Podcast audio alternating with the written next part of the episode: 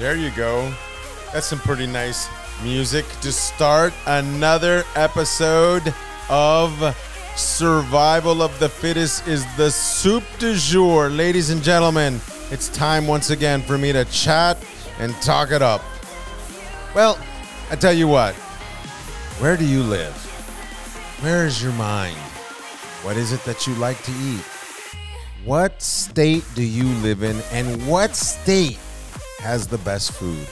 Man, I can tell you, we can go down the line about that one. And I think everyone would fiercely fight you to say that their state is the best state for food. Now, uh, let's see. California has its share of great chefs, its share of great restaurants, great culinary traditions. Texas, New York, you tell me. Then again, you tell me what's your favorite dish from each of these states. Well, we can go down the line. Do you like uh, smoked Kansas City uh, barbecue? Do you like Texas style barbecue? Do you like uh, Memphis style barbecue? Do you love the Gulf style seafood restaurants of Florida and Mississippi and Alabama? Do you like the Creole and Cajun food of Louisiana? Do you love the rice and beans de Puerto Rico? Do you love to eat all these wonderful things that the different states have to offer, the different territories and the different parts really and if you think about it you know i i i'm very you know like this is what i know you know this is where i eat and uh and i've been around. And i tell you what you know now that we're we're sort of like not only i mean we used to have most of our listeners here in the states early on but now we have a lot of international listeners and I'm curious that uh, maybe they're all feeling a little bit because you're probably listening to the show saying like, "Hey, you know, I don't live in uh, in uh, Kansas. I don't live in Idaho. I don't live in Montana. I live in Turkey. I live in Ireland. I live in uh, Morocco. I live in Japan." And that is what's wonderful about the United States. All those countries I just mentioned are properly represented here in the United States. And that's cool. One thing we've always been able to take claim to uh, in the United States is that we are a melting pot of different peoples from all over the world. And this is why I say that uh, this is the united taste of America, los sabores unidos, you know? These are the things that that really kind of give us a very unique perspective on food. And when we can say, "What is your favorite dish?" Do you go way back to say like, "Well, I like uh, I like uh, what is it, a Cleveland Brown?" You know, the sandwich, or is it uh, or is it having a you know uh, an etouffee from New Orleans, or is it you know all these different things? But the fact is, over the years, it's changed in California, you might have said, well, at the Brown Derby, they used to make a great French onion soup. Is that something from California? Maybe not. But now you're definitely going to say, I love a big, nasty, and I say that lovingly, California style burrito. Mmm, lleno de carne asada and some hot sauce and rice and beans. Yum. Or I like to go to Miami and have a Cuban sandwich, which probably didn't come from Cuba, but certainly uh, Cuban immigrants kind of developing the sandwich here in Miami or in South Florida. Um, you know, these are the things that I love that you could go to uh, to Chicago and have some really good German food or New York. I mean, where do we start when we talk about New York City and its flavor profile? Where do we begin? Little Italy, Chinatown? I mean, do we go to the the, the late great Sammy's, you know, on 41st? Was it on 41st? I don't recall. If you all remember, let's schmaltz it up at Sammy's. You know what I'm talking about. Romanian cafe. Uh, pierogies? I mean, wow. What a country what a place to eat. What a place to grow up. What a place to visit. What a what a stunning just flavor profile that we're lucky enough to share with the world and with each other here in the United States. I mean, Native American foods in New Mexico. I mean, what can I say? You know, where do we begin? Great sushi in Washington State, you know, where you'd say, like, why? But because there's a lot of Japanese there and they have that extremely good seafood. Yeah, of course it'd be great seafood. Yeah, uh, great sushi. This is what makes me excited to be a chef in America all those influences. I remember when I was young, we used to go to Thai restaurants, we'd go to Indian restaurants. You know, I was lucky enough to grow up in the San Francisco Bay Area, you know, where flavors and ethnic food were really the norm. You know, everybody wanted to in the 80s to have sushi, and you could have just a number of sushi joints like Miyake's. We used to go to a place in, Los, in Palo Alto on University Avenue called, you know, Miyake's, and it used to have like a two hour wait to get in there and just have maki rolls. And and the you know the standout for me of course was this cabbage like salad with this like miso and soy dressing that I loved. And it was I couldn't get enough of that. But that's the beauty of saying we live here. You have a passport of flavor in the United States you know? And you know there's just little niches too that I've never heard. I don't even know what goes on in these little towns where you know, where maybe they they're making, you know, some dish from the old country, you know. I mean, not to mention all the great Jewish delis, you know, where you can get great matzo ball soup or uh, or uh, kasha vernishnikas. And everyone corrects me. Anyone of any kind of Jewish background always says, that's not how you say it. But, you know, a great knish. Man, I love knish. I used to go to Yonah, Yonah Schimmel's in in uh, in uh, the Lower East Side and just get a great kasha knish. Uh, or uh, you know, and they get they get they get funky. They actually do like a potato and cheddar and jalapeno knish, which I love. So, you know, go to Russ and Daughters and and and and get yourself just you know great smoked salmon on a on a everything bagel with the, just a smear of cream cheese with green onions, and it's just delicious you know, go have some pho. Pho. I always said pho, but I was corrected pho, and get it with the with the with the dried beef tongue or the or the or the flank steak. Just amazing. We are so lucky.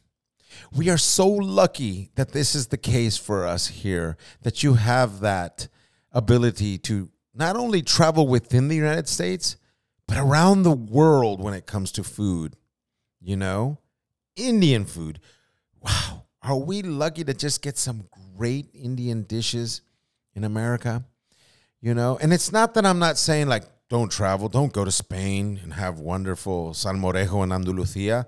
I'm not saying don't go to Rome and have that pizza with the potato on top that you say like pizza and potato, but it is the best.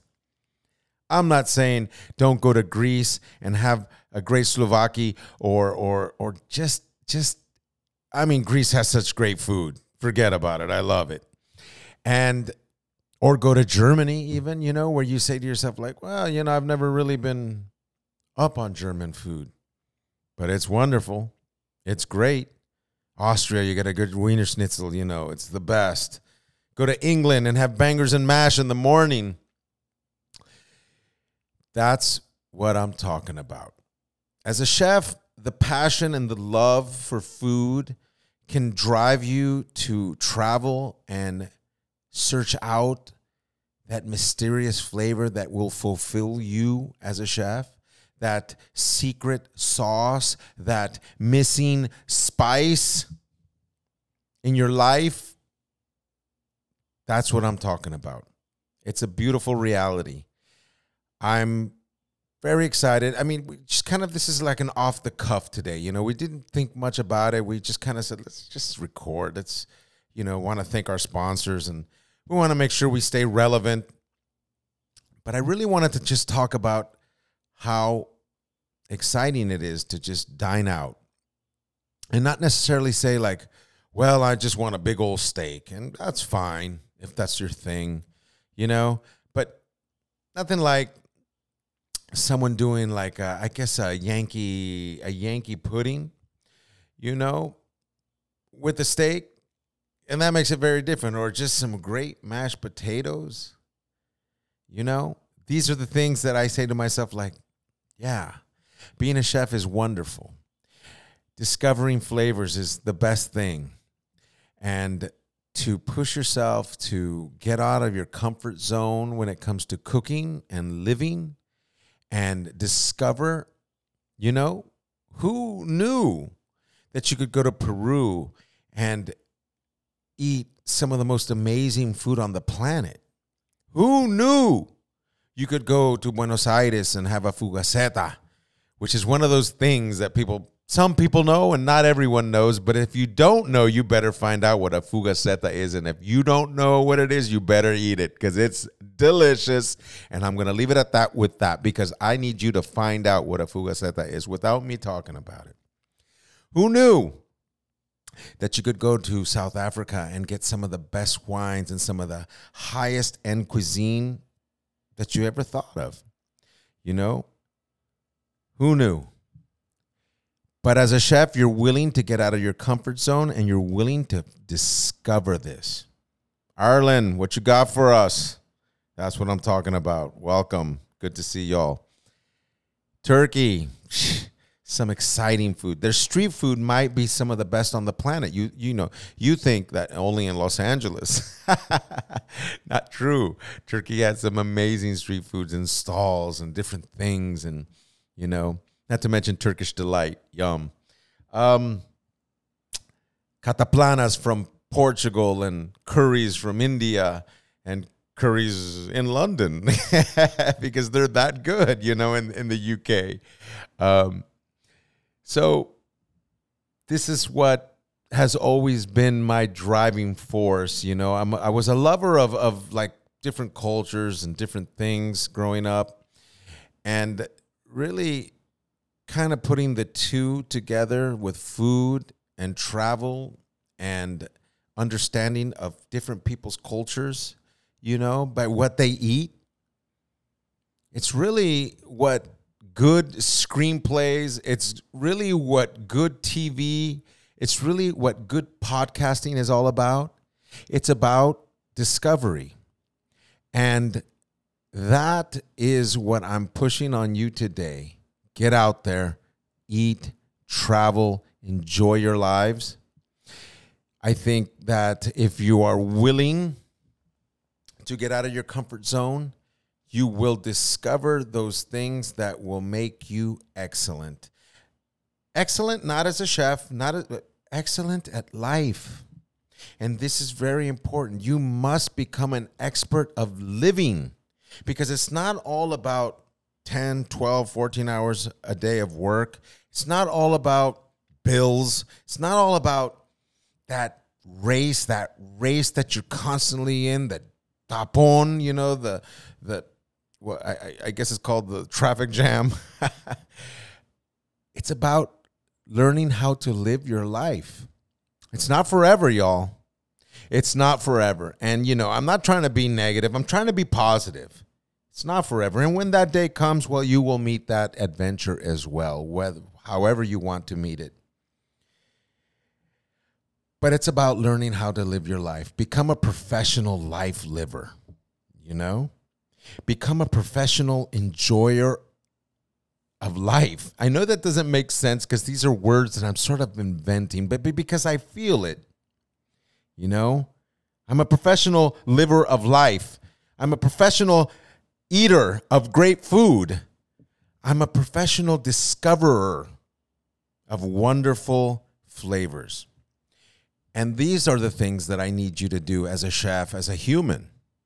Get out there, discover something new, discover something for you. And with that, I must say, you know, survival of the fittest is the soup du jour.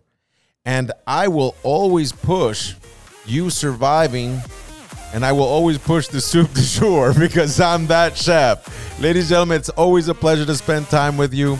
I'd like to say hi to everyone around the world listening to us. Please be inspired. Get out there, try something new, share it with the people you love. And once again, this is Survival of the Fittest, the soup du jour. I'm Chef Roberto Trevino, and I'm thanking you for spending some time with me. Y'all take care. Greetings, and we'll talk to you soon. Take care, folks.